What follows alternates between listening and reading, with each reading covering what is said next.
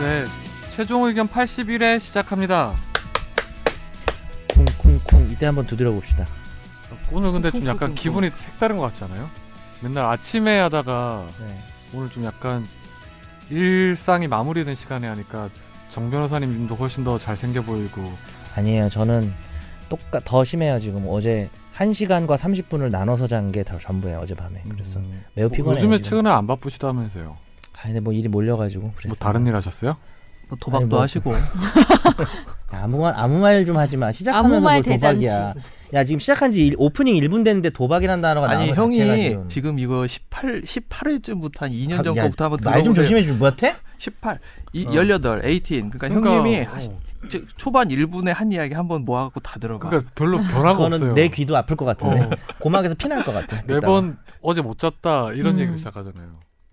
나의 힘듦을 너희가 좀 알아줬으면 하는 네, 그거는 뭐 거 나의 형수님- 귀소 본능이야. 형수님이 좀 알아주셔야 되는 거 아니에요? 방송에서 형수님 얘기 그만하면 안 돼요. 아, 뭐 아, 언제 어머님 얘기하셨어요? 얘기하고 네? 성수님 좀 얘기. 일할 때는 집을 잊고 싶어요.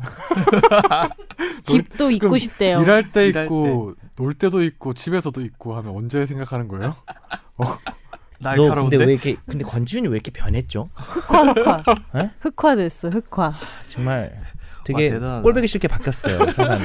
아, 감사합니다. 되게 예. 푸근했는데 이길 수가 없네. 이상민 변호사님 옷 사셨어요? 어 이거 저그제 제트 브랜드. 네. 제트 브랜드. 아, 요 네. 옷뭐 산 거 아니에요? 그 이거 옷 샀죠? 선재가 좋아하는 브랜드 아니에요? 옷 샀어. 그래 딱 보니까 새 옷이야. 이런 옷 처음 아, 원래 보거든 제가- 나는. 그거 할 때 항상 야 너 후드티를 집에 입고 가서 오니까. 자라. 아니 어, 사람? 항상 좀 다, 입던 스타일이랑 달라가지고 오늘 새 아유. 옷인지 알아봤어요. 오늘 후드티를 말 후드티를 안 입고 딴 옷을 입고 올 일이. 오늘 되게 악어 같아요. 제가 악어 세대고 싶네요. 아니야 밧줄 같은데 vat줄? 어, 온몸이 어울린다. 묶여 있는 것 같아. 그러기도 하네. 있어요. 나쁜 이거- 놈들아. 이제 죄송한데 언제 탈출하실 거예요? 이거 지금 물 속에 들어가서 아, 못할 탈출하는 것 거죠? 같아. 못할 것 같아 이거는. 네? 못할 것 네, 같아. 너무 꽁꽁 묶어놨네요. 어. 진짜 이런 인간들하고 같이. 밧줄 묶고. 죄송합니다. 아니 이상민 변호사 옷이 지금 밧줄 모양이 돼 있어가지고. 밧줄 지금 무늬예요, 정현석 패턴이. 변호사가, 아니 예. 이걸 뭐 대체 뭘 생각하는 거야 대체. 아니 근데 이상민 변호사님은 뭐 네. 이은결이야? 그때 탈출하는 정현석 변호사님이 보내주신 사진에 정말 저는 깜짝 놀랐어요. 아그 사진 거는. 아 이제 제가 예, 채팅방에 쿠션 올린 거예요? 그 무슨 이상한 캐릭터 그 개, 안고 있는 그분이 쿠션. 뭐죠? 그, 오덕 오덕 페이트 뭐 예, 이런 느낌이었죠. 그분이 이제 화성인 바이러스에 예. 이제 아. 처음에 오독 십덕후가 나왔고 게임 오덕후 십덕후 캐릭터랑 나오고 그분이 결혼하신 음. 이제 분인가? 이십덕후더라고요. 근데 게임 캐릭터 진짜 결혼하고 이십덕구라 그래요? 예, 그 그러니까 아예 그 사람 이십덕후로 통해요.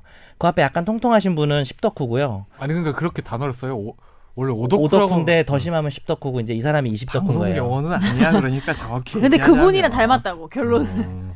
그렇죠. 그래서 음. 근데 그분의 실제 사진 그 사진만 담게 나왔어요. 그 인형 네. 안고 음. 침대에 누워 있는 거 있잖아요. 궁금하시면 제 페이스북에 와서 보세요. 근데 인형한테 예. 이제 밥도 먹이고 네, 밥도 주고 밥을 사왔는데 샌드위치도 왜, 먹이고. 뭐 왜 먹지를 못하니 못해. 이러면서 아, 밥을 그럼 이분은 인형보다 쿠션에 밧줄 부르는 쪽이야. 밥을 쿠션에 부어오는 거예요 그러면요? 밥, 밥을 쿠션에다 그냥 아니 이게 붙진 않고 아. 이게 갖다 대는 아, 걸 갖다 찍었더라고. 댄다고. 그 다음에 어떻게 된지 몰라. 요 이 자기가 먹겠죠. 자리에 모니터링 하러 오신 우리 작가님이, 작가님이 계신데. 계신데. 이거 보면서 제가 아 그래요? 네, 법률 팟캐스트 십덕후가 등장했어요. 저도 몰랐어요. 아니 김선재 아나운서는 네. 취미가 뭐예요? 갑자기 저봐요 야 소개팅해? 갑자기? 아니 여기 취미를 얘기했으니까 이상민 변호사님 아, 취미. 취미가 밧줄이에요. 네. 아니, 그렇게 된 거구나. 김선재 아나운서는 어, 운동이죠. 저는 밧줄 아니고 저 운동도 하고 책도 읽고 영화도 보고. 책은 잘 안 보잖아요. 아, 김- 아, 책 진짜 많이 봐요. 김선재 아나운서 인생 되게 노잼이네요. 요새 인생이 운동 약간 보고 노잼이에요. 운동하고 책 보고 뭐 하라고 뭐라고요? 저는 약간 산책하고? 규칙적인 삶의 행복을 느끼거든요. 음. 프로 노잼러네요. 군대를 가거나 저 감옥을 가면 굉장히 규칙적으로 생각. 아 아, 진짜로 맞아. 잘 맞을 것 같아요. 그렇게 하세요. 지금. 정말 잘 맞을 것 같아. 이재용 씨처럼 음. 아하. 모범수가 될 거예요. 저공황. 네. 아니 우리 정 변호사님 취미야 누구나 다 알고 있고 무슨 누구나 다 알고 있는 거. 뭐야? 노래방 가는 거예요. 아 맞아. 아, 가정 파탄. 더 센 게 나올 줄 알았는데. 판사님 아니 너무한 거 아니야 여기 최종 의견 인권 보호 너무 안 해줍니다. 아니 그거는 형이 허위 사실로 아, 제가 전화할 때마다 노래방에 있잖아요. 정 내가 변호 언제 그랬어? 야 노래방에서 전화를 못 받았어. 음. 정 변호사님은 취미가 일인 걸로. 제, 제 목소리가 그러면 둘로 들린 거죠. 지훈아 지훈아 이렇게 에코가 있어가지고 말도 안 되는 소리 하지 좀 마요. 제 노래방 간 지 지금 올해 들어서 노래방 간 적이 없어요 지금 한 번도. 뭐 아무튼 노래방 알겠습니다. 말고. 그렇게 예. 치고 오늘 그러면. 갑시다. 그렇다 치고. 예. 그 오늘 청취자 사연이 꽤 많이 왔어요. 지난주에 아, 지난주에 저희가 방송 녹음하기 전에 많이 보내셨더라고요. 음. 물 그리고 오늘 네. 흐르듯이. 하나하나씩 설명을 드리겠습니다. 김선재 아나운서, 아나운서가 소개를 해주시죠. 안녕하세요. 저는 기술을 배우고 싶은 것이 있어서 회사에 무급으로 근무하기로 한 사람입니다. 무급으로 사- 발령장은 받았고 4번 책상, 컴퓨터, 사내 인터넷 아이디, 주차 등록 등 사무에 관련된 모든 것은 발급받았습니다. 하지만 무급으로 발령을 받았기 때문에 급여 및 퇴직금 적립이 안 되는 건 저도 당연하다고 생각합니다. 하지만 제가 일하는 곳이 위험성이 있는 일이어서 4대 보험, 특히 산재보험 가입이 필요하다는 생각이 들었습니다. 하지만 사측은 처음 약속대로 비용이 나가는 건 아무것도 해줄 수가 없다고 합니다. 노동청에 전화해서 물어보니 급여가 없으면 근로자가 아니기 때문에 산재보험 가입 대상이 아니라고 합니다. 질문. 제가 회사 측에 4대 보험, 특히 산재보험 가입을 요구할 수 있는 근거가 있나요? 그리고 사측에서 가입을 거절해서 불가해졌다면 만약 사고 발생 시엔 법적으로 산재 적용 여부를 다툴 수가 있을까요? 네. 두 개, 두 개 패키지로 가죠. 저는 이상민이고요.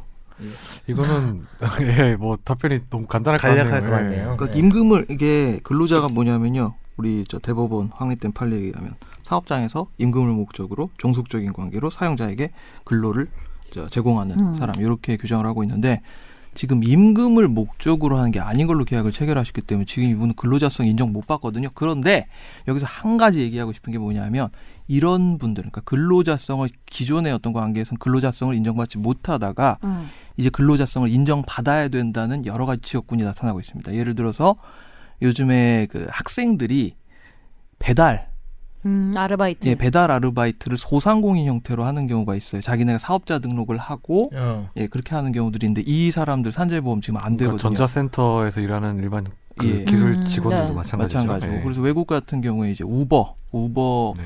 직원 들 우버에서 일하는 사람들을 어떻게 할 것인가 우버죠 시카고 타자기의 임수정도 그런 일을 하던데요. 아, 시카고 타자기 보시나요 인터만 봤어요. 바쁘시다면서요 예? 눈- 한 시간 나 시카고까지 봤어요. 타자기는 못 보고. 아, 아깝네 예. 아, 일단 반 정도 아, 봤어요, 얘기하시죠. 반. 예. 예. 예. 말리지 말고요. 감독님이야, 감독님. 지도 1 한번 말렸어. 그거야 쟤랑 놀지 마 이런 거야 예 그래서 앞으로는 아마 이제 산재 뭐, 아씨 말렸어 씨. 이미 끝났어. 이미 시카고에서 끝났어. 오늘도 보람차게 퇴근할 수 있겠다. 사대보험을 가입을 네. 하는 방향으로 이제 법제화가 진행되지 않을까 싶습니다 현재는 좀 힘들다. 현재로서는 예 현재로서는 좀 어렵고요 근데 만약에 그러면은 사고 발생 시에는 뭐 어떻게 할 수가 없는 거예요? 지금은 음. 근데 보험으로는 어떻게 안 네, 돼? 그리고 이분 아. 같은 경우에는 좀 뭐 좀 다른 게 아까 이상민 변호사님 말씀하신 부분도 있는데 보니까 이게 자발적인 자발적인 걸로 보여. 요 먼저 가서 이렇게 일을 배우고 싶어서 좀 일하고 싶다 이런 거 아닌가 싶은 생각이 기술을 드는데 배우고 음. 싶어서 예. 이랬으니까 이런 거 같은 공부로. 경우에는 좀 약간 그 좀 전에 말씀드렸던 뭐 그런 직종이랑 근로자성. 차이가 있는 거잖아요. 음. 배달원이랑 예. 그러니까 무급으로 본인이 근무하겠다고 하셨다 이렇게 그러니까 뭐 예, 써주신 인턴 거 이런 것도 보니까. 아닌 거네요, 예, 아예. 예. 음. 인턴 같은 경우에는 월급을 지급해야 돼요. 그러니까요. 예. 음. 두 번째 사연으로 넘어갈까요? 안녕하세요. 살면서 딱히 도움될 것 같지 않은 궁금증을 주저없이 물어보는 게 취미인 질문러입니다. 얼마 전에 아저씨를 재감하다가 문득 든 생각입니다. 원빈 형은 남자가 봐도 멋져. 아저씨는 다들 보셨는지요? 보셨나요? 너는 저 안 봤어요, 근데. 내일만 보고 사는 놈들은 오늘만 보고 사는 놈에게 죽는다. 내용을 요약하면 전직이 정보부대 요원인 그러니까 특수신부대 민간인이 와, 뭐 짱이다. 인신매매, 장기매매, 살인, 배우고 싶지. 네. 마약 제조 및 거래 등을 저지르는 범죄 조직에 소탕하는 건데 나 착해서 그래. 이 과정에서 인신매매 당해서 마약 제조를 강요당하다 결국엔 장기 적출로 살해될 운명인 아동들을 구해내거나 하지만 조직원들을 다스 단위로 네, 살해한대요. 네. 요즘엔 다녀 죽인다는 예, 거죠. 더슨 어, 단위로요. 그렇구나. DOSGN. 어떻게 조용하고 보면 사회 정의를 거친 방법으로 실현한 것이라고 말할 수도 있지 않을까요? 그런 주인공은 나중에 경찰에게 체포당합니다. 이 한번만 주인공의 알아보자. 운명은 어떻게 되는 것? 근데 구독, 질문을 구독 되게 많이 하신다. 오지마 피 중간 묻어. 중간에 질문을 우리한테 되게 많이 하신다. 운명은 어떻게 되는 걸까요? 아, 구속됩니다. 코 묻어. 오지마. 그리고 현실의 배트맨이나 스파이더맨 같이 자경 단원이 있다면 그들에 대한 사회의 시선은 어떤 형태여야 할지요. 공권력이 그건 응징하지 못한 악을 에이, 음, 그거까지. 이분 아시는 분이라 그러면 안 네. 돼요. 아니 농담이에요. 공권력이 응징하지 못하는 악을 사적으로 처단하는 정의로운 존재가 있다면 우리 법은 그들을 어떻게 판단하게 되는 걸까요? 우리 이 매일 질문을 보내주신 청취자분은 저희 아주 아, 그 애청자. 애청자시죠. 예. 네. 잘 아시는 분 아니에요, 정 변호사님. 그냥 헷갈려 이 사람 이분 실명만 보니까 좀 헷갈리는데. 진짜로요. 농담 아니고 누구지 이분이?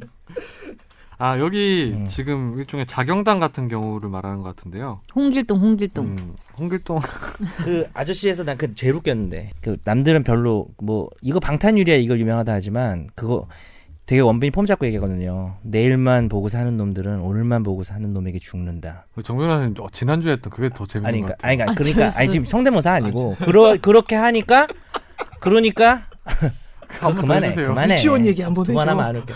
그, 그, 그 병설.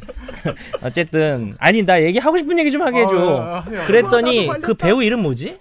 그러니까 너한테 세론이 세론이 아니 아니 그 악역 배우 있잖아요. 아 무슨 제가 안 원. 봐서 몰라요. 김 무슨 그 원. 네.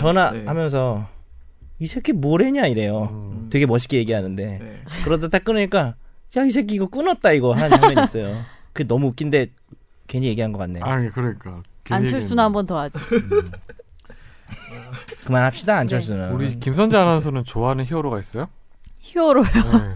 좋아하는 히어로를 잘 안 보는데 히어로물을 잘 안 보는. 네. 히어로 중 많잖아요. 스파이더. 그러니까 근데 히어로 영화를 별로 안 좋아합니다. 아, 그래요? 어? 약간 나는- 현실감이 조금 없어서. 나는 좋아하는데 누구 제일 좋아해요? 아 저는 스파이더맨 제일 좋아해요. 아. 결국 다 했을 이상민 때. 변호사. 저 헐크 그 헐크도 히어로인가? 에스포맨이라고 혹시 기억나시나요? 에스포맨 김신 PD 지금 실, 알아, 실리 알아. 동절이잖아. 전혀 몰라 지금. 그 에스포맨이 6탄까지 나왔어요. 6탄. 에스포맨이 뭐냐? 저 몰라요. V자 그리고 저 데일리 아세요? 근데 요즘에 어, 모르는구나. 몰라. 몰라요. 근데 데드풀이 등장한 이런 아, 또 데드풀. 쪽으로 또 가긴 하는데 음. 왜 몰라요? 아니 기본적으로 스파이더가 제일 멋있어요. 뭐 저 92년생이라. 예. 오래맨 그- 나옵니다. 예. 저는 개인적으로 예전에 곤충맨을 되게 좋아했었어요. 권총맨이요? 곤- 곤충맨. 곤충맨? 뭐 그런 게 인섹트맨이야 있어? 뭐예요? 곤충맨이 아니라 만화책 주인공이고 국사- 지금은 우리나라- 배트맨 배트맨을 되게 좋아해요. 음. 배트맨을 약간 예전에 사연 있는 저는 히어로 자기 소개 좋아하시는 썼을 때 음. 제일 존경하는 인물의 배트맨도 썼었거든요. 어. 돈 많아서 존경하는 거지. 아니 아니. 여- 너 그럼 수많- 아이언맨이 더 많어? 수많은 히어로 중에서 정말 자기가 아니야, 사연 있는 사람 좋아하는. 자기가 어, 사연 이제 있는 사람. 노력을 해서 된 히어로가 그러니까. 배트맨뿐이 없어요. 예. 딱 아이언맨도 땀 있잖아요. 나이트. 아이언맨은 돈질한 거고. 돈질? 예. 배트맨도 돈질이지. 아니죠. 본인이 막 운동도 열심히 하고 네. 아, 있잖아요. 운동도. 스파이더맨은 벌레에 물려서 된 거고.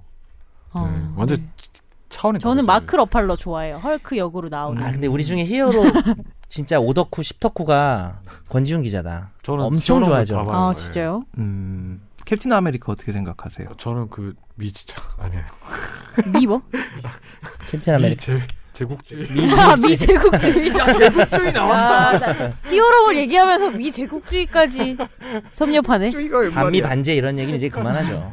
지금 시대가 어느 때인데요. 에스포맨 보세요. 예. 그 히어로물 본인은- 좋아한다 해놓고 완전 미제국주의인데. 본인은 그러면 이제 SBS의 히어로인가요? 지금? 아 그런 건 아니죠. 히어로는 일단 운동도 좋아해. 근데 표정은 왜 되게 좋아하네 그 말 듣고. 어, 나 운동도 별로 히어로인가 안 봐. 좋아하고, 예. 히어로. 아니 뭐 정, 멘탈의 히어로일 수도 있죠. 정 변호사님 좀 약간 히어로 닮은 것 같아요. 그뭔 개, 아, 무슨 그게 뭔, 그게 뭔 소리예요 그게? 히어로가 히어로가 뭐 어떻게 생긴 게 있어요? 아, 그 저기 누구 뭐냐 저기 최근에 나왔던 히어로 있잖아요. 여러 사람들 슈퍼 홍길동. 이상한 거 얘기할 아니, 것 같아. 감옥에 간 애들 나와가지고 아, 그 중에 누구요? 그 여자 여자를 닮았다고 그 할리퀸을 목에다가 닮아 미친- 닮아 할리퀸 닮아. 미친- 그런 얘기 할 거면 청바지 핫팬츠 하나 사주고 얘기해요. 검 검은 그물 스타킹이라. 했네. 왜 아니 얼마 전에 아, 되게 뭐. 아는 좋아하긴 해요 할리퀸을. 아는 형님의 강호동이 왜 이렇게 공양한다고 할리퀸 염색을 했어요. 머리 반을 파랑색으로 아, 하고 진짜? 반을 빨강색으로 염색했어. 음 그게 이제 아직 방송이 안 된 네. 거죠. 음. 근데 우리 이제 청취자 사연은 물건을 한 거죠 아니, 지금. 아니, 해야죠. 어, 이제 해서 해결 못 할 것 같은데. 근데 이거는 일단 아저씨 같은 경우에는 범죄자죠. 범죄자긴 하죠. 사람을 네. 많이 죽였잖아요. 사람 많이 죽였고, 그러니까 한마디로 딱 정리하면 간단하게 네. 법과 제도가 되게 느리게 움직인단 말이에요. 네. 정말 사회에 살다 보면 극악무도한 쓰레기 같은 인간들 많이 보잖아요. 법이 시원하게 해결을 못 해주잖아요. 네. 뭐 법의 한계고, 법의 또 속도고. 그러니까 이제 히어로물이 나오는 거죠. 그 사람들을 직접 사적으로 처벌하는 모습을 보면서 저, 저 역시도 네. 법을 전공한 사람이지만 네. 죽여라! 더 잔인하게 저놈들 죽여버리자. 이게 사이다. 네. 이런 느낌으로 보는 거잖아 히어로물은 그냥 현실로 돌아오면 갑자기 진지충이 되어서 뭐 살인죄 뭔가 다 되는 거죠 어쩔 그렇죠. 수 이게 없죠 뭐 사실 배트맨 영화에도 나오는데 배트맨을 두고 이제 막 어떻게 바라봐야 되는지 나오잖아요. 개인이 네. 공권력을 행사하는 거잖아요 배트맨이 이제 그 경찰력. 거악을 척결하기 위해서 조그만 악을 저지른 사람도 다치게 하고 하는데 그게 실제로 지은 죄만큼 처벌을 받아야 되는데 그 처벌보다 가혹할 수도 있고 배트맨은 죄형 법정주의를 모르죠 예 그렇죠 예 그런 거는 이법 체계 안에서 움직여야 되니까요 네. 예. 근데 이런 질문이 더 재밌는 것 같아요 어. 음. 또 딴 안심각하게 얘기도 많이 재밌게 얘기할 하고 수도 네. 막. 있고 다음 사연으로 넘어가시죠 안녕하세요. 1년 전 우연히 듣기 시작한 이후 매번 목요일 최종 의견만 기다리고 있는 애청자입니다. 말렸네. 이승훈 PD님이 진행하시던 막바지에 듣기 시작해 권지훈 기자님이 이제는 팟캐스트의 유재석으로 발돋움하셨는지 아, 이건 저는 아니죠. 예. 몰랐어요. 제가 나쁘듯하네요. 아니 그 지금 그 잠깐만 그, 구별해서 읽어줘야죠. 내 이분은 네, 감정을 넣었어. 발도딤 하신 걸 보니 뿌듯하네요고 선재는 몰랐다는 거죠. 네, 전 이걸. 몰랐어요. 어. 저도 언제 발도듬했나요? 네. 예. 예, 얘기하시죠 빨리. 예. 시크하신 듯 보이지만 감성적인 겜돌이 이상민 변호사님. 캔돌이 당구장에 있는 사람. 매번 유쾌한 농담으로 박명수 같은 역할을 담당하고 계신 정현석 아, 네네, 변호사님. 들었던 얘기 중에 제일 즐거워요. 어, 제 친구의 친구이신 김선재 아나운서님. 뭐 친구의 친구. 누구지? 사이 친구의 친구. 어, 네. 친구의 친구? 친구의 친구. 덕분에 음. 삭막한 일상의 목요일이 활력이 되고 있네요. 네. 메일을 드린 건 친구의 고민 때문입니다. 이 친구가 입학하자마자 자취방을 구해서 2년을 거주하다 입대를 했는데 전역 후에 입대 전 거주하던 똑같은 방에 똑같은 조건으로 운이 좋게 입주를 살고 있는데 1년째 살고 있습니다. 문제는 한 달 전 집주인이 찾아와서 내 나이가 80인데 죽기 전에 새 건물 하나 올리고 가야겠다며 내 나이가 퇴거를 어때서? 요청했습니다. 그러면서 근처 복덕방 비슷한 조건으로 방을 구해다 달라고 말했으니 최대한 방을 빨리 빼주면 아니, 한다고. 근데 이분이 선재의 친구인 건 아니겠죠? 어 그건 아닌 것 같은데요. 어. 근데 이분이 지금 읽다 보니 서울대생이에요. 그러니까요. 어. 그런데 계약이 1년이나 남은 상황이어서 굳이 방을 빼줄 이유는 없었지만 일단 방을 둘러봤다곤 하지만 전세 가격이 너무 오른 시점이라 녹두거리를 녹두거리 사신대요. 음. 김선재 아나운서님은 얼마나 먼 곳인지 아시겠죠? 근데 압니다. 예, 녹두거리 맨 위쪽이라고 돼 있네요. 그러니까요. 네, 언덕길. 뭐. 졸업이 한 학기밖에 안 남은 상황에서 일단은 그냥 기존 방에서 살기로 했는데 문제는 음. 그때부터였습니다. 집주인이 온수를 틀어주지 않아서 찬물로 샤워하고 주전자에 해방을 물을 놓는구나. 끓여서 씻고 공용으로 쓰면 시설들은 전부 아 공용으로 쓰는 시설들은 전부 철거시킨 상태입니다. 네, 예. 아 심지어 얼마 전에는 도서관에 있다 집에 갔더니 집 앞에 날계란이 던져 있고 문 앞에 소금이 뿌려져 있었습니다. 찾아보니 소위 양밥이라고 하는 액땜이나 저주를 피하는 일종의 불교 양말이 의식. 네, 뭐죠? 그저 오발탄 예. 2만 원에 한 판. 텅빈 원룸에서 맛집. 청소를 하다가 문득 소름이 너무하네. 돋았다는 아, 친구의 이거 말을 듣고 정말 짜증 날 것 같네요. 네, 조금이라도 돕고자 하는 마음에 연락을 드립니다. 이런 상황에서 친구가 할 수 있는 방법은 전세금이나 온전히 받고 빨리 비워주는 방법밖에 없는 걸까요? 양밥당한 사진을 봤는데 너무 소름이 돋아 화가 나는데 처음 듣는 말이네요. 철거업체인데. 정신적 피해에 음. 대한 보상, 이사 비용, 퇴거 비용을 받을 수 있는 건지 궁금합니다. 이거 용역 철거업체인데 거의 네. 뭐 하시는 게. 법적으로 잘 해결할 수 있는 문제인지 여러 가지 해결 여쭙습니다. 방법이 있을 것 같은데 이거는 뭐 부당한 말도 안 되는 계약 기간이 지금 남아 있다는 얘기잖아요. 그렇죠. 뭐 계약 기간 남아 있는데 이렇게 안 나간다고 회방 놓고 공영 시설을 빼게 되면 임대인은 임차인이 정상적으로 음. 사용 수익하게 해줄 의무가 있는데 예. 그 의무를 지키기는커녕 오히려 방해를 하고 있기 때문에 여러 가지 손해배상이나 뭐 본인이 정말 그러니까 선택을 해야죠.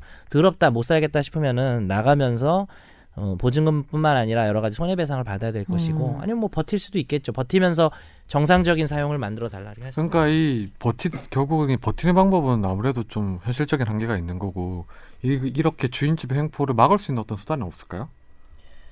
뭐 일단은 자기가 사용 수익을 해야 되는데 방해하는 행위를 중단해라. 네. 그리고 내가 사용 수익을 정상적으로 하기 위한 조치들을 빨리 취해라는 내용으로 소송을 할 수도 있어요. 근데 그 소송은 되게 시차가 좀 걸리니까. 예. 좀 그렇긴 하죠. 근데 현실적으로는 사진을 다 찍어놔야 될 것 같아요. 일단은. 일단은 그렇죠. 어. 어, 뭐 어떤 수단을 무조건. 택하든 간에 음. 증거는 모아둬야 되니까. 이렇게 간단하게 좀 해결할 수 있는 방법 없나 이거?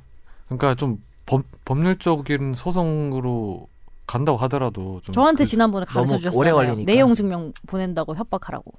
간단하게 해결하는 방법은 네. 그 아저씨를- 낙하를 하나 사가지고요.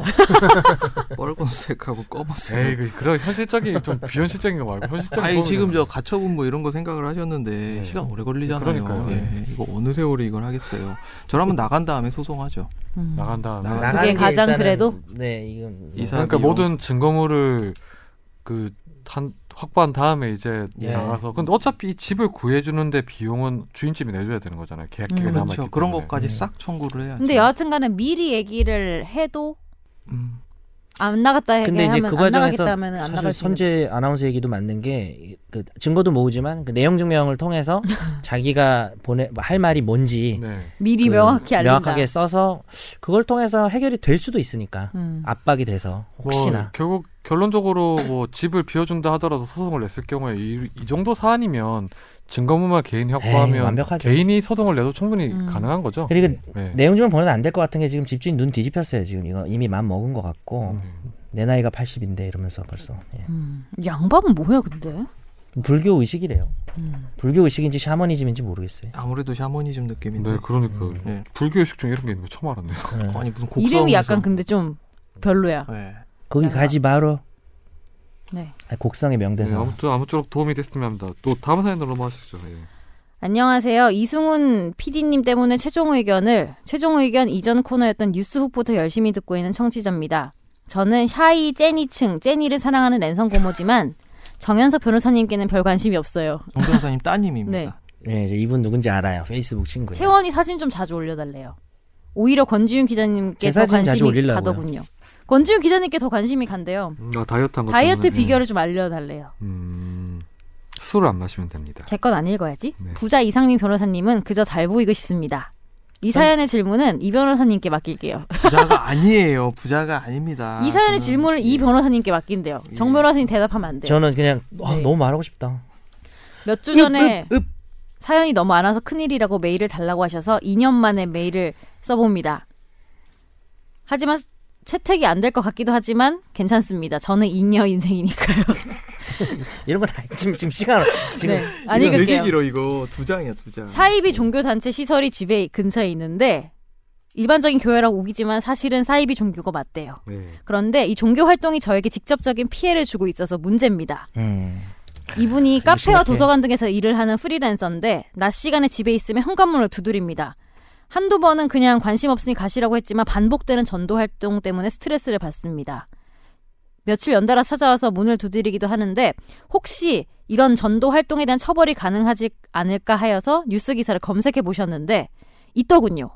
처벌당한 판례는 종교적인 목적이 아니었지만 그것 또한 포함해서 처벌이 가능하다는 기사였습니다. 그리고 한 번 이 판례를 이용해서 가택 전도 찾아온 사람을 쫓아내시기도 했대요. 음. 하지만 주거 침입에 해당되는 걸 인지시켜줘도 안 쫄고 현관 밖에 서서 계속 자기 할 말 하길래 대법원에 판례가 있다고 하니까 죄송하다 하고 돌아가더라고요. 하지만 완벽하게 이해는 기사를 봐도 가지가 않더군요. 기계적 적용이 어렵다는 거면 매번 주거 침입이 성립하진 않는다는 건데 그렇다면 어떻게 해야 주거 침입이 성립한다는 것인지 궁금하고 거리 전도는 어떻게 할 수가 없는 건가요? 음, 처벌이 불가능한가요? 먼저 이제 이 이거를 이분이 사는 데가 아파트일까요? 어디일까요? 그거에 잘 안 나와 있어요. 예, 예. 음. 그게 좀 명확하면 또 훨씬 더 음. 명확하게 좀 설명할 수 있을 것 같은데. 예. 권지윤.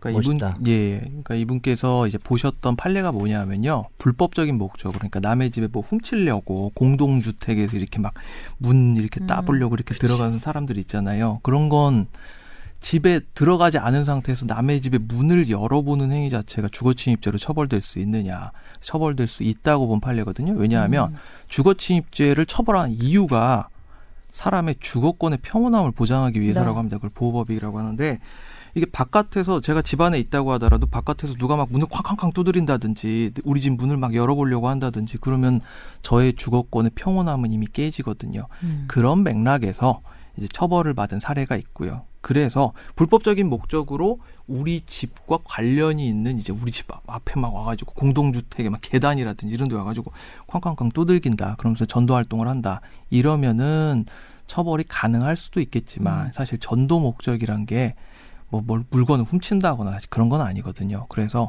이쪽으로 신고를 하더라도 뭐 훈방 조치 아니면 경범죄 처벌법 위반 요 정도로 마무리가 될 확률이 크죠. 음. 근데 그게 뭐 전에 몇 가지 건을 보니까 예를 들어서 요즘 아파트 같은 경우에는 비밀번호. 들- 비밀번호 눌러서 들어갈 수 있잖아요. 이리리. 네. 근데 그거를 알고 일부러 포기 활동을 음. 하거나 뭐 물건을 팔려고 올랐을, 올라갔을 경우에는 뭐 주거 침입이 또 될 수 될수 어, 있죠. 될수 예. 있고 우리가 좀 옛날식 아파트 같은 경우에 누구나 들어갈 수 있고 왕래가 음. 자유로운 것 같은 경우에는 좀뭐 덜하고. 예. 또 경비원이 앞에 있는가. 뭐 네. 그런 거 그렇죠. 일단. 그러면은 예를 들면 요새 그런 거 많잖아요. 뭐 부동산이나 중국집에서 이렇게 스티커 붙여놓고 하는 음. 거는 하지 말라고 할 수 있어요? 그러니까 다 마찬가지예요. 그러니까 그 그러니까 정도까지는 필요하지 않아요. 그거는? 아니 아니야. 범죄 목적이 있으면 다 주거 복도에 들어오는 것도 다 주거 침입 될수 있고. 아니 뭐 며칠 전에 되게 짜증나는 일이 있었어요. 사실 그 자체가 짜증난 게 아니고 이 부동산 포도알 많이 모았어요. 아, 부동산 홍보를 하려고 자기 명함을 이제 집마다 스티커를 붙여놓고 가는 거예요. 네. 근데 제가 저희 집에 붙어 있길래 저도 뭐 그런 걸로 화내는 사람은 아니고 음. 그걸 뗐어요. 그래서 집에 갖다 놨어. 근데 옆집에도 붙어 있었어요. 이미 화난 근데. 것 같은데요 지금. 근데 옆집 사람이 자기 걸 내 쪽에 붙여놓은 거야. 와 그거 뭐야? 화가 났어. 아 얘한테도 필요한 어. 거보다 이쪽 그래서 뜯겨야지. 너무 뭐 화가 났습니다. 아. 네, 그분들한테 화가 난 건 아니었어요. 어, 하여튼 재밌다. 뭐. 그 김밥 천국 불신 지옥이에요. 알겠습니다. 오늘 청취자 사연은 여기서 마무리하고 오늘 이제 화재 판결을 또 이제 정현석 변호사님 간만에 정말 법률적인 걸 하나 갖고 네, 두 개를 가져왔죠. 화끈하지가 않아. 뭔가 없어 우리가 늘 뭔가 했던 없어. MSG가 그- 없어. 그동안은 성, 성의 단어가 빠져 있네요. 저는 성을 좋아하지 않아요. 아, 음란 마법의 성. 변호사구나. 폭력성과 음란성이 없어. 음란 예, 보통 변호사. 이제 영화 시작할 때 나오는 광고 이- 그 안내 있잖아요. 선정성, 폭력성. 거기 있는 거 제가 다 좋아하는 음. 거라서. 네. 그 이거는 이 오늘 정현석 변호사님이 정하신 화재 판결은 전에도 저희가 한번 했던 거잖아요. 네. 네. 네, 근데 이게 정 변호사님이 확신한 대로 판결이 바뀌었어요. 그렇죠? 음, 오 기억이 안 역시 나네요. 제가 이상민이 확신하지 않았어요? 우리 하여튼 다 바뀔 것 같다고 네. 전체적으로 누군가 어, 확신했겠죠. 그렇죠, 그렇죠, 예. 그렇죠. 소개를 해주시죠. 예, 바뀔 거라는 생각 은 들었는데 예, 어쨌든 네. 대법원이 경품 행사로 대량 수집한 고객들의 개인 정보를 보험사에 팔아넘긴 홈플러스에 대한 하급심의 무죄 판단을 뒤집었다. 홈 플러스 어, 대법원 3부 3부는 개인정보보호법 위반 혐의로 기소된 홈플러스와 전현직 임직원에 대한 원심의 무죄 선고로 파기하고 사건을 서울중앙지법 형사 항소부로 돌려보냈다. 어. 홈플러스는 2011년부터 14년 10여 차례 경품 행사 등으로 모은 개인정보 2,400만여 건을 보험사에 231억여 원에 판매한 혐의로 기소됐다. 야. 특히 검찰은 홈플러스가 응모권의 개인정보 활용 고지사항을 1mm 크기 글자로 기재해서 알아보기 어렵게 하는 편법을 동원했다고 그렇죠. 주장했다. 예. 이거는 뭐 아주 유명한 사건이죠. 그죠. 요즘 노안이 온 저에게 특히 큰 분노를 일으켰던 사건이고요. 이게 여기 저희가 보는 연합뉴스 사진이 1mm인가요?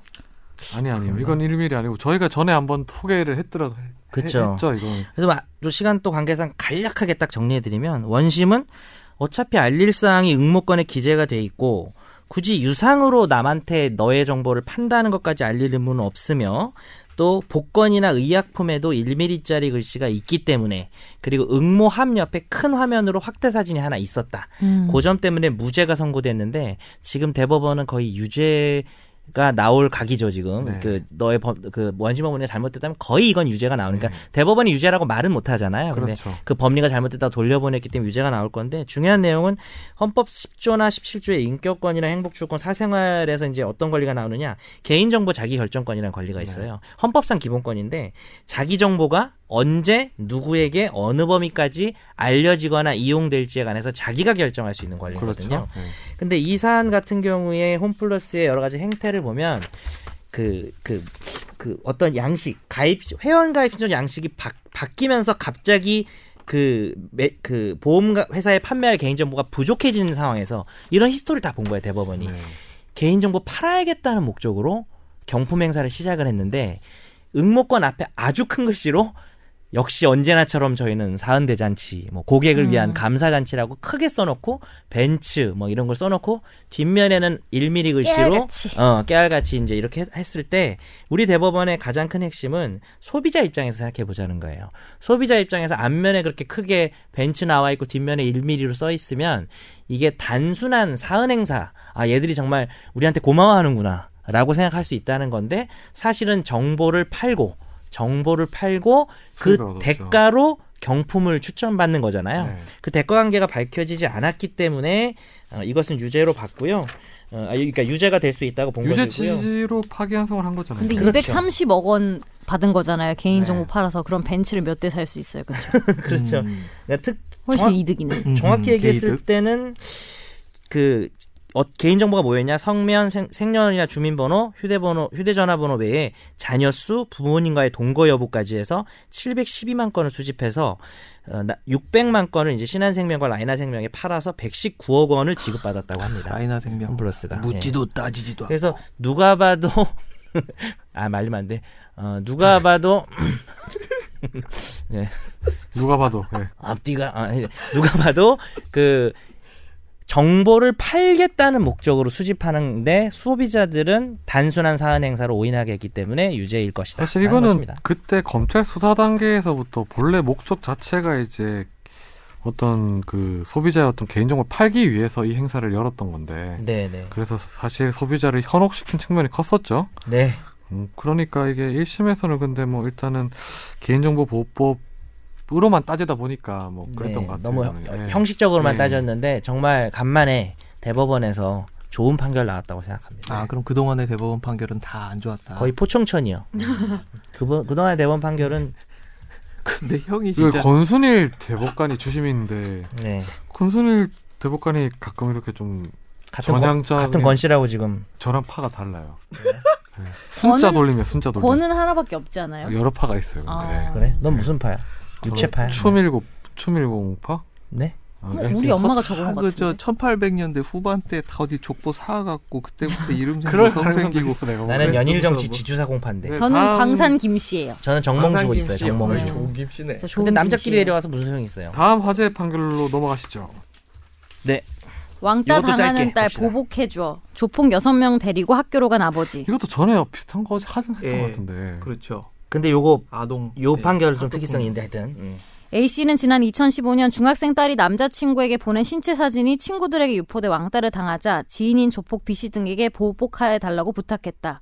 그래서 A씨와 B씨 등 조폭 6명은 학교 운동장까지 차를 몰고 들어가서 A씨와 B씨는 교장실로 가고 나머지 조폭들은 중앙현관 앞에서 학생과 교사들이 볼 수 있게 문신을 드러내며 험악한 분위기를 조성했다. 어.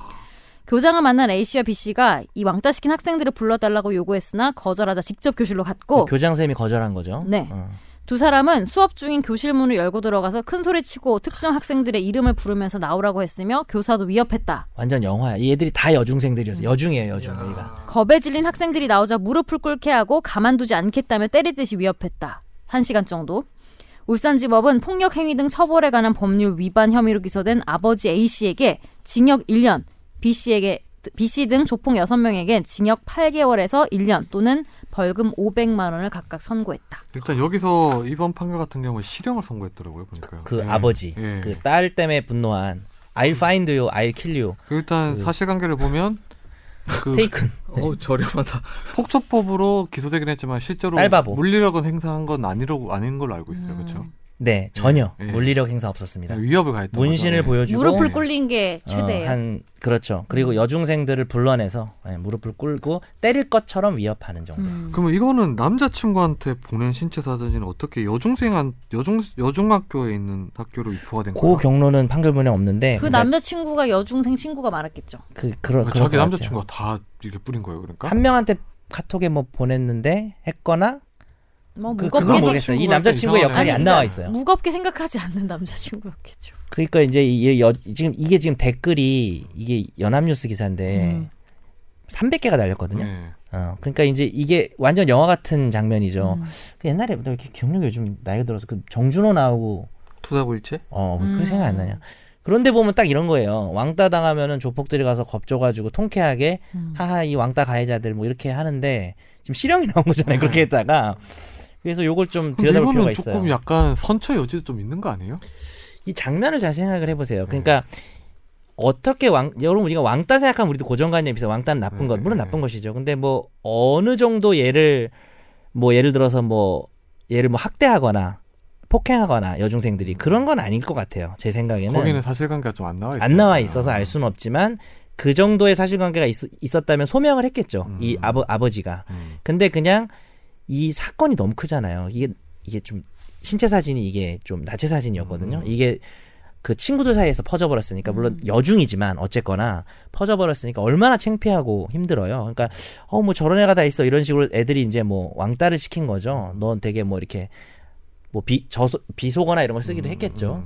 근데 조폭 여섯 명이 이제 와서 여중생들이잖아요. 뭐 지금 나쁜 애들이긴 하지만 근데 거기 와서 이제 위협을 가한 행위에서 그 협박의 정도와 피해자가 느낄 피해 정도를 감안했을 때 설령 이 사건이 왕따에서 시작이 됐다 한듯 하더라도 조폭뿐만 아니라 중요한 거는 그 아버지가 지금 1년 제일 크게 나왔거든요. 1년 나오고 주도한. 그렇게 판단을 한 것이죠. 저도 뭐 사실관계를 모르지만 여러 가지 그러니까 댓글은 이제 엄청나게 반대 댓글이 많았어요. 음. 그렇겠지 아무래도 이런 거 이 기사만 보고 놓고 보면 사실 좀 어, 가해자 그러니까 왕따를 시킨 사람에 대한 분노가 더 클 수가 있겠죠. 왕따라는 게 너무나 큰 사회화이기 네. 때문에 근데 저는 궁금한 게 만약에 예를 들면 조폭수가 더 적었다거나 그래 바로 나도 그런 얘기 아니면은 하려고. 아빠가 아니고- 혼자 가서 소란을 피웠다. 어, 아니면 아빠가 아니고 뭐 오빠였다거나 아빠랑 오빠랑 무슨 차이가 있어요? 그러니까 예를 들면은 뭐 여중생이 아니고 예를 들면은 뭐 그래. 예. 남, 남자 좀 다를 고등학교인데 것 같아요. 그 또래 뭐 조폭들이 와서 했다거나 예를 들면은 뭐, 뭐 예. 그- 비슷한. 1990년도에 제가 중동고등학교를 나왔는데 그 중동고등학교가 개포고등학교를 찾아가가지고 개포고등학교를 싸그리 때려부신 전설의 사건이 있습니다. 검색하면 다 나오고요. 지금 개포고등학교 청취자도 있어요. 개포고등학교 예뭐 상관없습니다. 네. 어, 중동고등학교가 그때 그 굉장히 문제가 많은 학교였죠. 예, 뭐든 대... 본인이 문제가 많은 건 아니었고요. 저도 좀 많고 그래갖고 그런 일 때문에 우리 집에서 저 학교를 가면 안 된다고 그렇게 얘기를 했는데 중학교도 중동을 가고 고등학교도 중동을 가고 그러니까 지금 하나- 중동 개포가 다 싫어할 것 같은데요. 이 방송을 싫어합니다. 아니 저 제 저 호주에 있는 제 후배 하나는 항상 듣고 있잖아요. 그래서 음, 아니, 하여튼 근데 근데, 그런 선재가 상황이면 얘기한 게 되게 어. 잘 얘기한 게 바뀔까요? 조직 폭력배잖아요. 네. 요즘 뭐 또 조직 폭력배가 갑자기 이슈가 됐는데 조직 폭력배를 여중에 데려가서 학교 수업을 방해한 거예요. 선생님이 아 이러지 마세요. 수업 중입니다 했는데 이 판결을 보면 수업권을 침해했단 말도 나오고 음. 문신을 보여주고 사실 너무 차이가 나잖아요. 여- 그러니까. 만 15세 여중생하고 조폭 6명 음. 문신 덩치 너무 차이가 나니까 애들이 이제 1년 동안 1년이 지났는데도 계속 운대요. 이 사건을 얘기하면 이 피해 학생들이 어, 음. 네. 물론 이제 왕따 학생들이니까 좀 반성할 필요는 있겠지만 그런 것들을 고려해서 만약 이 아버지가 혼자 가서 음. 그러니까 아까 말한 아까 보면 이게 되게 묘하다. 그 히어로 영화랑 뭔가 연결되는 게 있는 거예요. 그렇죠. 히어로 이게 영화라면 조폭이야? 시원한 음. 건데 히어로가 히어로 뭐 거의 영화에서 조폭 거의 히어로로 묘사되잖아요. 뭐 이번 거 같은 경우에는 근데 뭐 이거야 또 아버지나 뭐 같이 함께 기소된 뭐 조직폭력배 같은 경우야 뭐 이런 형량을 받을 수 있는데 완벽하게 사건이 클리어하게 되려면 왕따를 시킨 사람에 대해서도 좀 어느 정도 그럼 학교 별도로 내에서 하는 그럼요. 처벌이 이루어져야 되겠죠. 음. 그거에 처벌이라기보다는 대한 뭐 징계가 뭐 이루어져야 민사 되겠죠. 예. 소송이든 그러니까 학교 앞으로 내에서. 이게 맞습니다. 바뀔 그럴 가능성은 없는 거야 아예. 뭐가요? 이게 결론이요? 음. 이- 네. 이 실형이. 판결문이요? 그냥 형인 뭐 그 형량이 좀 이심 다소 가면서 바뀔 수도 있겠죠. 음. 지금 엄벌을 원하고 있대요. 이 가해 학생들이 뭐 합의가 된다거나 하면 집행유예로 나올 수는 있을 것 같아요. 네. 그 이분이 전과도 없어요, 이 아버지가. 근데 어. 실형 1년 나왔어요. 이게 되게 충격적인 뭐 판결이에요. 좀 잘못된 부성애죠. 예. 네, 날 봐요. 잘못된 부성의 채원이 표상이잖아요. 사진 형이. 많이 올려주세요. 네, 음. 채원이 사진. 인기인이죠. 진짜 귀여운 것 아니 같아요. 그 딸분을 딸분. 딸분은 그 뭐예요? 딸분은 또 뭐예요? 딸분을 이용해 따님을 이용해서 딸분. 따봉을 계속 이렇게 유도하는 그런 분이 한 분 계십니다. 예, 제가 제 걸 올리면은 좋아요가 너무 없어요. 딸 사진 올리면 뭐 아, 난 그래도 100개 올라가고 가끔씩 전 이러니까. 변호사님 사진 올릴 때 기분 좋더라고요. 거의 올리지도 않는데 요즘에는. 그 보면 욕도 할 수 있고 이제 프린트 해가지고 어. 이렇게 사무실 벽에 붙여놓고. 너 네. 내용 증명 갈 거야. 시작이 어떻게 되는지 알아? 음. 이 편지는 영국에서 시작. 네, 오늘 집중 탐구 주제는 어, 선거 운동입니다. 그 곧 있으면 이제 선거 운동 공식적인 선거 운동 기간이 시작되죠. 네. 이제 19대 대선인데 5월 9일입니다. 5월 9일. 그 선거 운동이 항상 선거가 끝나면 항상 선거법으로 기소되고 이제 뭐 수사를 받는 경우가 많아요. 그래서 저희가 합법적인 선거 운동을 어디까지인지를 한번 알아보기 위해서 이상민 변호사님이 아주 깔끔하게 깔끔하게 오늘 정리해 주실 것 같아요. 음. 이상민 변호사의 선거법 전문이에요. 아 정말요? 예. 제 생일 5월 2일인데. 정말 정말요 하니까 선거꾼이에요. 그건 아닌가요? 혼자 선거구는 뭐예요? 네. 그냥 이제 묘- 선거 운동 불법과 합법사에서 물론 이 선거꾼이라는 게 진짜 있기는 합니다. 예, 네. 주로 이제 실제 있는 용어예요. 예, 저 국회 이런 데서 이제 국회의원을 노리다가 잘 안 되신 보좌관 분들이 이제 저 선거꾼으로 그거는 여의도 주변인이라 하는 거죠. 그 좋은 용어지. 선거구는 진짜 전략가들이 있는데 전략가들은 아. 그렇게 주변인들 아니에요. 그 전략이 네. 다 이상하더라고 보니까. 그래서 먼저 이제 어 선거운동 선거운동은 뭘까요? 선거운동 뭘까요? 김선재 선거운동은 여기 뭘까요? 쓰여 있는데. 아이씨, 저 프로 노잼러를 만나.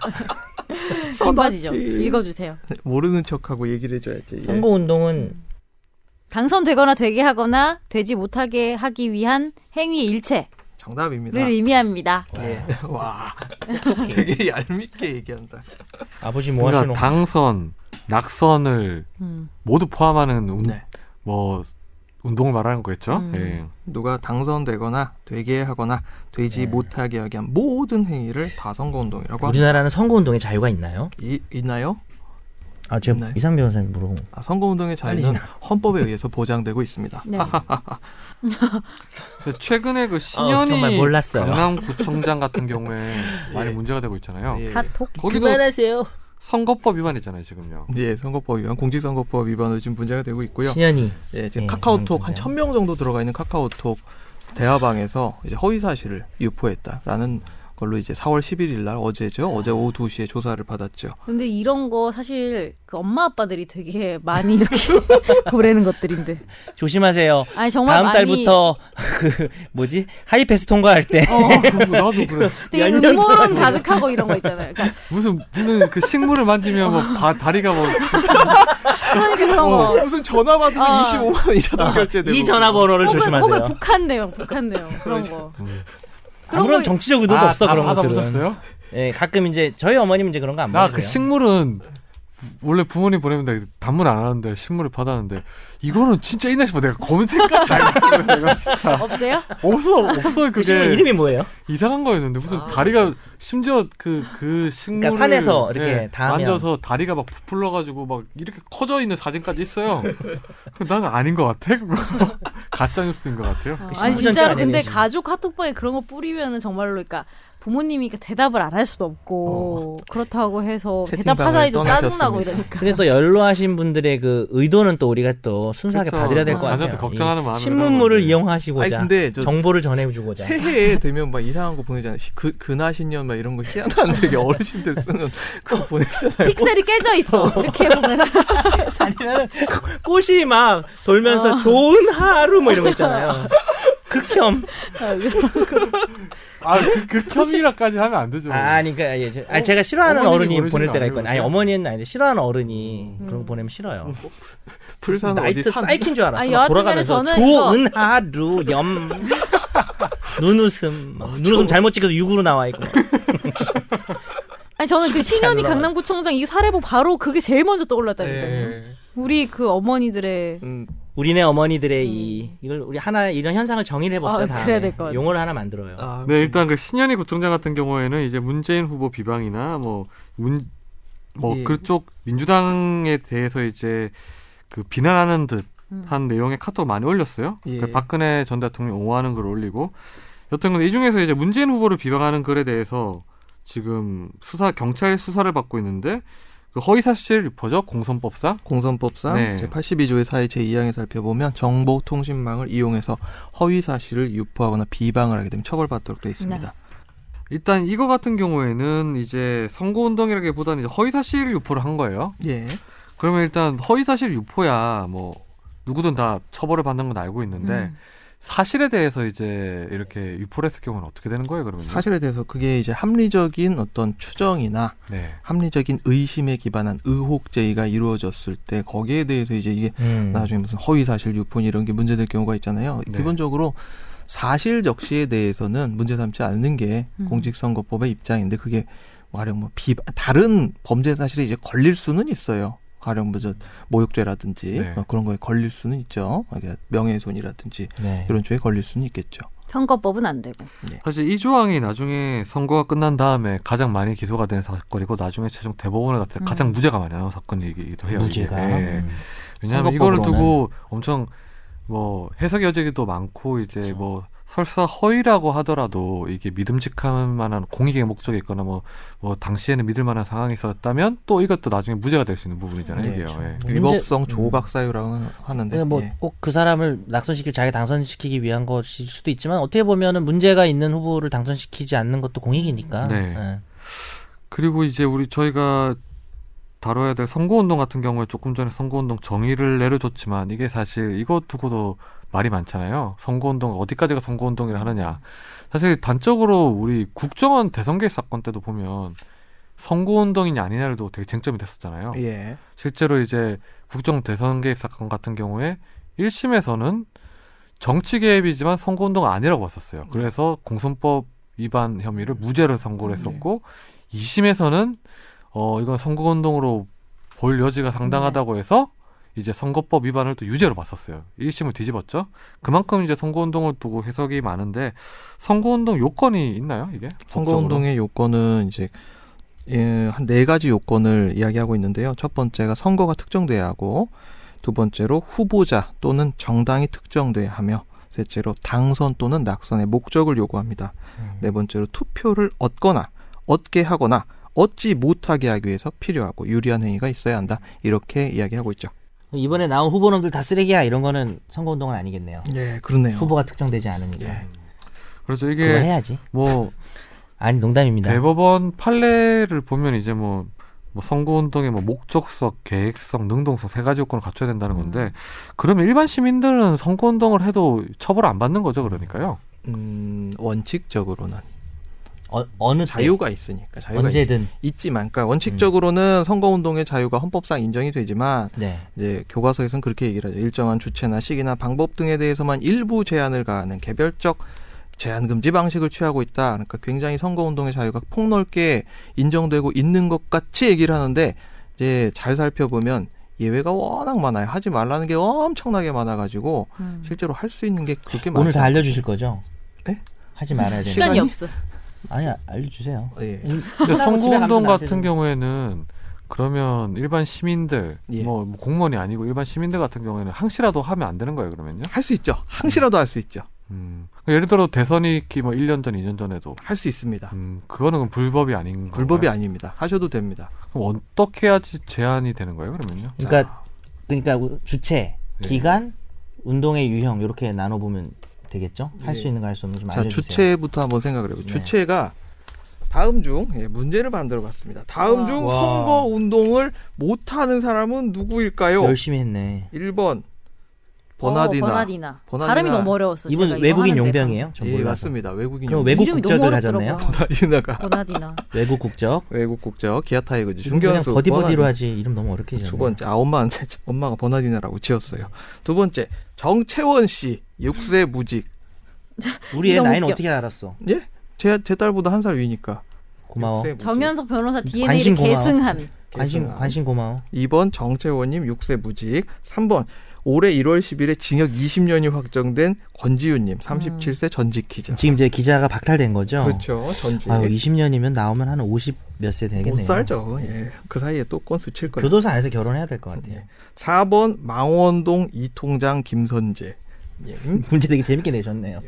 5번 네. 바르게 살기 운동회 협의회 상근 직원 김실님. 어, 되게 잘 어울려요. 네, 아, 되게 바르게 많다 살기 근데 위해. 이거. 되게 육- 바르게 살 것 같아요. 6번. 이거 아니, 몇 개만 하시죠. 선상 야, 지금 투표 앞에 신고. 했던 걸 야 잊어버렸어. 이거 내가 만드는데 얼마나 머리 아픈데. 요걸 답을 주고 해 그냥. 예, 이 5번까지 중에 네, 어. 답을 줘. 서- 이거 두- 그 선거 운동을 할 수 있는 사람 없는 사람은 버디 몇, 번- 버디님. 어. 몇 번일까요? 버디 버디님. 나도 버나디나. 할수 있는 사람 없는 사람 저 없는 몰라요. 사람 그냥 버나디나. 장난친. 네. 없는 사람 없는 없는- 사람 버나디나. 버디 버디. 없는 사람 버나디나 저기 권지윤님도 안 되겠네요. 징역 어. 20년이니까 권지윤님도 아, 안 된다. 이 통장도 안 되겠네. 통장도 안 된다. 정말요? 이게 하나가 네. 아니었어. 바르게 답이? 살기 운동협의회가 국가기관이에요 이게? 어 지- 지- 예리한데 음. 예. 이 사람도 안 된다.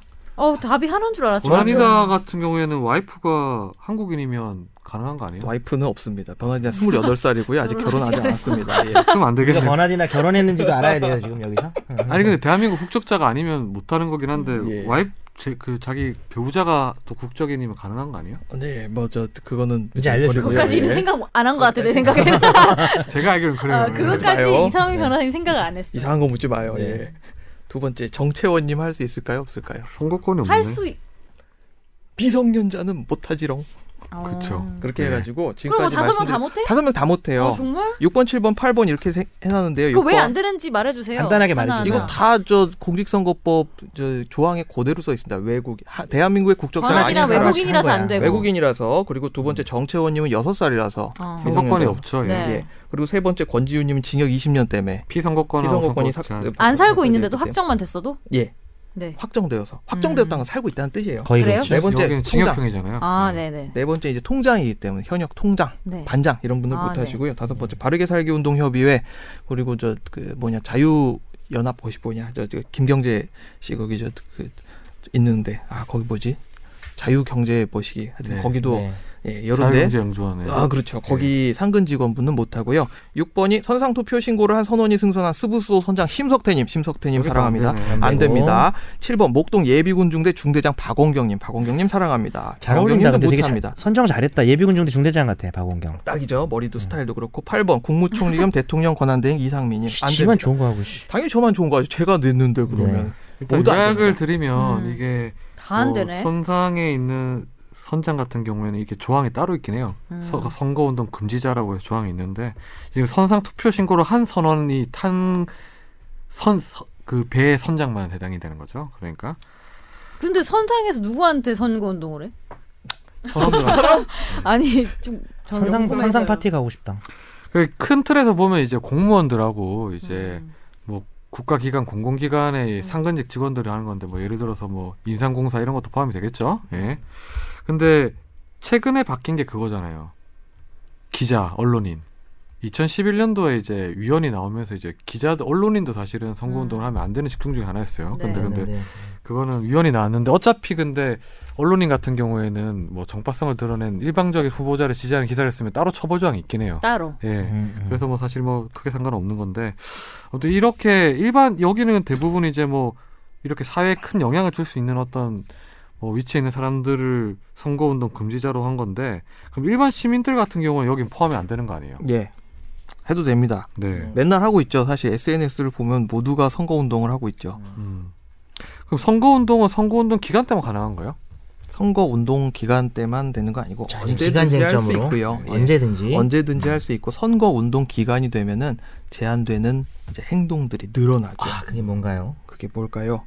자, 선거 운동 기간이 아닌 때에도 가능한 선거 운동이 있습니다. 공직선거법 제59조에 규정돼 있는데 자, 선거일이 아닌 때 인터넷 홈페이지 또는 그 게시판 대화방 등에 글이나 동영상 등을 게재하거나 전자우편 등을 전송하는 방법으로 선거 운동을 하는 경우 가능합니다. 그러니까 인터넷에 글 쓰는 걸로 가능하다는 얘기죠. 네. 그리고 그러니까 뭐 선, 선거운동 기간이 아닐 때도 가능하다는 예, 거예요. 가능하다. 그러니까 이제 1년 전이든 2년 원, 전이든 원칙은 선거운동은 선거기간 개시일부터 선거일 전일까지인데 예, 근데 지금 얘기하시는 거는 기간 제한 없이 할 수 있는 것들이죠. 예, 아무 때나 할 수 네, 있는 거. 일단 처음 얘기하시는 게 예. 그리고 선거 SNS. 두 번째로 선거일이 아닌 때에 문자 메시지를 전송하는 방법으로 선거 운동을 하는 경우. 그러니까 선거일만 아니면 되는 거죠. 선거일이 아니어도 선- 됩니다. 아, 그러니까 선 그쵸, 예, 이제 선거일이 선거일만 아니면- 아닌 때 해도 됩니다. 네, 네, 네, 선거 기간이 아닌 때. 예. 예, 그리고 선거 운동 기간이 아닌 때 예비 후보자라고 있어요. 예, 비 후보자들이 이제 하는 경우도 있는데 요거는 일반 시민 입장에서 하는 건 아니니까 좀 제껴내고요. 네. 선거 운동 기간 아닐 때 SNS를 통해 가지고 특정 후보 지지를 하거나 특정 정당 지지가 가능한가? 가능할까요, 안 할까요? 요거는 어떻게 될까요? 어떻게 될까요? 한번 선거 운동 기간이 선재, 아닌데 선재 아나운서가 얘기를 한번 해보는 게 제일 좋을 것 같은데 가능하다. 예, 가능합니다. 오, 할 수 예. 있습니다. 선거 운동 아닌 때 뭐죠? 기간이 아닌 기간이 아닌 아닌 때 때, 근데- SNS로는 가능한 거죠. 예예 이거는 헌재에서 판결 때문에 그런 거죠. 예. 특정 후보를 좋아하는 내가 싫다 뭐 이러면서 싸이 감성인데 그거. 셀카 이거는 과거에 이거는 원래 처벌을 받았었는데 음. 헌재에서 한정위원인가 나왔었죠. 그러니까 예. 공직선거법 예. 이 지금 규제가 옛날에 훨씬 더 심했어요. 그래서 맞아요. 계속 여기에서 이제 위헌 결정 나고 이러면서 조금씩 조금씩 더 많이 나왔습니다. 이제 네. 운신의 폭이 넓어졌죠. 그러면 예를 들어서 그 선거하기 한 1년 전쯤에 일반 시민들이 뭐 A 정현석 후보를. 음. 정현석 후보를 찍어주세요 하면서 막 도끼로 찍는 종이를 거 아니죠? 도끼로 종이를 찍는 거. 예. 막 이렇게 나눠줘요. 1년 전에 선거 1년 전에 후보가 투표용지를 확정되지도 않았지만. 투표용지를 모의로 만들어서 어 뭐 이 사람은 나중에 1년 뒤에 대선에 출마 꼭 찍어주세요 이렇게 나눠주는 행위는 처벌을 받는 거예요? 음 그런 행위를 안 하죠. 왜 하죠? 아니 못 나올 그렇게 수도 있으니까. 왜 하죠? 그, 그 행위는 여기에서 선거운동 기간이 아닌 경우에 허용되는 유형이 아니기 때문에 처벌받을 수 있는 거죠. 아 그래요. 선거운동 기간이 아니니까 음. 지금 선거운동 기간이 아닌 상황에서는 여기 나와 있는 유형 뭐 오프라인상으로 하면 안 된다 안 된다는 거예요 그러면요 온라인상으로만 가능하고 선거운동 기간이 아닐 때에는 거의 그렇죠. 아까 뭐 여기 썼던 게 있었던 것 같은데 뭐 확성기 그러게요. 뭐 그런 거 있었잖아요. 그거는 이제 선거 운동이 시작된 다음에 선거 운동 기간 동안에 후보자가 할 수 있는 유형을 정리를 해놨는데 그러니까요, 예. 예, 예. 음. 일반 시민들 같은 경우 는 자발적으로 이제 뭐 누구한테 돈을 받아서 운동을 하는 게 아니라 어차피 선거운동이라는 게 돈 받아서 이거지. 하면 불법이잖아요 누구든지 안 예. 되는 거죠. 그러니까 이제 일반 시민이 그냥 한 선거 한 7, 8개월 전부터 뭐 정현석 후보가 나올 것 같으니까 그냥 뭐 오프라인상으로 막 얘기를 하는 거예요. 그냥 뭐, 야, 우리 나중에 정현석 후보 나오면 꼭 찍어줘. 아니면 음. 정의를 주면서 우리 정현석 후보 레주메가 이력이 이런데 뭐 보면 뭐 성격도 좋고 뭐 예전에 뭐 몇 번 감옥 간 적은 있어도 사람이 착해 이러면서 막 노래방도 좋아하고 네, 노래방도 좋아하고 노래방을 뭐 10m마다 지을 거야 어. 내가 되면 뭐 그런 이- 공약들 이렇게 막 적혀 있는 거 막 나눠주고 이러면 처벌을 받는다는 거죠 그러니까 그거는 안 된다. 예 그러니까 너를 오프라인상으로는 어떻게 좀 처벌했으면 좋겠다 예 오프라인상으로는 좀 그렇게 하면 안 된다는 거예요 전단지 나눠주는 이런 행위 안 된다는 얘기죠 한마디로 이거 뭐예요? 차차기를 노리는 미소년 총각 권지윤. 아, 예, 예.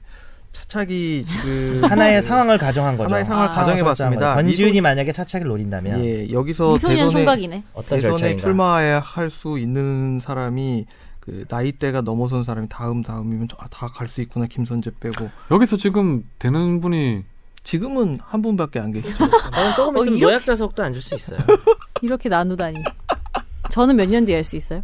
한참 남았어요. 십몇년 남았어. 저기 저기 뭐냐 마흔 돼야 대, 되니까. 대통령은 40살이잖아요 예. 그러면 아 세지 마. 우리 14년 뒤. 불쌍해져. 형은 14년 뒤. 마이너스 형은 그러면 10년 전부터 가능했네 출마가 10년 동안 뭐 한 거니 대통령이나 출마하지. 나는 힙톱령 장문봉. 장모. 페브라스 페브라스 네 그 연설도 잘하잖아요 정 변호사님은 무슨 연설이야 지난주 연설 전 대박이었어요 진짜. 그만합시다. 이거 한번 또 했다고 자꾸 띄워주면 재미가 없어요. 다음 주 이번엔 심상정 할게요. 좀 이따 어떡해요? 성대모사. 음. 심블리. 다음에 다음에 예. 연습해 와야지 씨.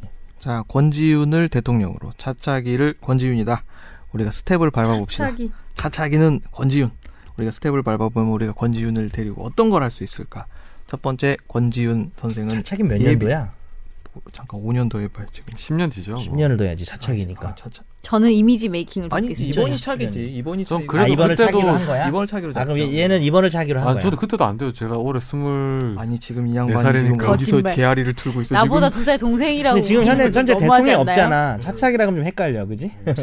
어, 지금 차차 없기 때문에. 나지겠지. 예. 뭐야 그건. 뭐 이거 유진 네. 몰라 유진. 아니 그리고 네, 우리가 하여튼. 선거운동 부분을 조금 더 알아봐야 될 것 같은데 네. 그 본인이 이제 어떤 선거운동 기간 선거운동 그러니까 선거 당일에도 선거운동을 가능한 거예요 그러면요? 선거 당일은 선- 못하죠. 선거 기간과 선거 운동 기간을 구별해야 되는데요. 음. 선거 운동 기간은 선거일을 뺍니다. 네. 선거일 대통- 전일까지죠. 음. 예, 대통령 선거 기간은 아, 대통령 이제 23일로 치는데요. 거기서 하루 빼면 얼마죠?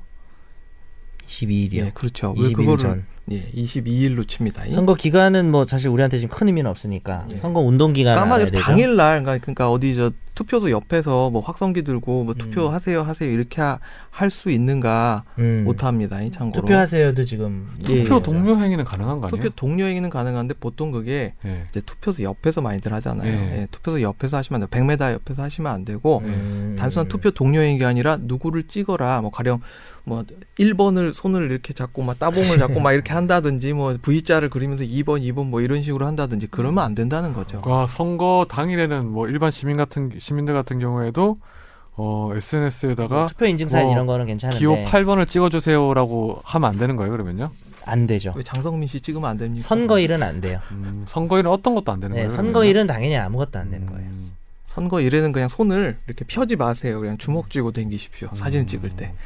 그러니까 뭐 선거 당일에 SNS에 투표하세요라는 정도의 어떤 그 정도만. 글이나 뭐 사진이나 투표소 앞에서 인증샷을 올릴 수 있어도 네. 특정 어. 후보나 상징해도 2번 안 돼요. 네. 후보를 찍어주세요, 뭐 1번 후보를 찍어주세요, 뭐 3번 후보를 찍어주세요 이런 건 안 된다는 거죠. 아, 그러니까. 그렇죠. 그 네. 그런 거 있잖아요. 요새 도장 이렇게 손에 찍어가지고 인증샷 많이 찍잖아요. 근데 네. 예. 손가락으로 표시하면 안 되고 찍는 거는 되던데. 네 맞아요. 네. 두개 찍으면 2번, 세 개 찍으면 3번 이러면 안 될까? 그러니까 선거운동 당일에 예. 선거 당일에 선거운동을 못하게 한 이유가 뭘까요? 그 되게 뭐 혼란이 오지 않을까? 그러니까 그 그게 뭐 이제 과열되면서 그러니까 선거일에도 선거 운동을 하게 되면 나도 생각 안 해봤는데 그게 무슨 뭐 보법이기 뭐예요? 네. 아직 그거는? 안 찍은 사- 안 찍은 사람한테 그러니까 그날 직접 누구를 찍게 직접적인 영향력, 즉각적인 영향력을 줄 수 있는 거잖아요. 그래서 너무 과열되지 선거운동이라는 않을까요? 것 자체가 즉각적인 영향력을 주기 위해서 하는 거잖아요. 근데. 그러니까 이게 그 즉각이 아니라 네. 즉시적인 투표 행위 어 거의 그러니까 그것 그렇게 되면 야, 뭔가를 고민 끝에 한 게 아니고 그냥 아예 모르겠다 이런 식으로 뭐 할 수 있다 뭐 이런 아니면- 건가? 음. 아니면은 왜 그럴까? 예를 들면 TV에서 그런 걸 하게 해줬다고 했을 음. 때 TV에서 그러면은 막 이렇게 비춰주잖아요. 이 시각 투표소 현장. 그래서 막 2번 하고 있, 2번 막 들고 음. 있고 이러면 왠지 그 사람이 약간 잘 되고 있는 것 같은 인상을 줄 수도 있지 그럴 수도 않을까요? 있고. 음. 그래서 그 사람을 찍으려다가도 다른 사람을 찍을 수도 있지 않을까요? 음. 제 그래 생각이에요. 지금 나온 거 중에는 근데 신빙성 그건 있네. 그거는 참 의미가 있는 질문이신 게 미국은 그날 하거든요. 그러니까 음. 네. 미국은 해요. 예. 네.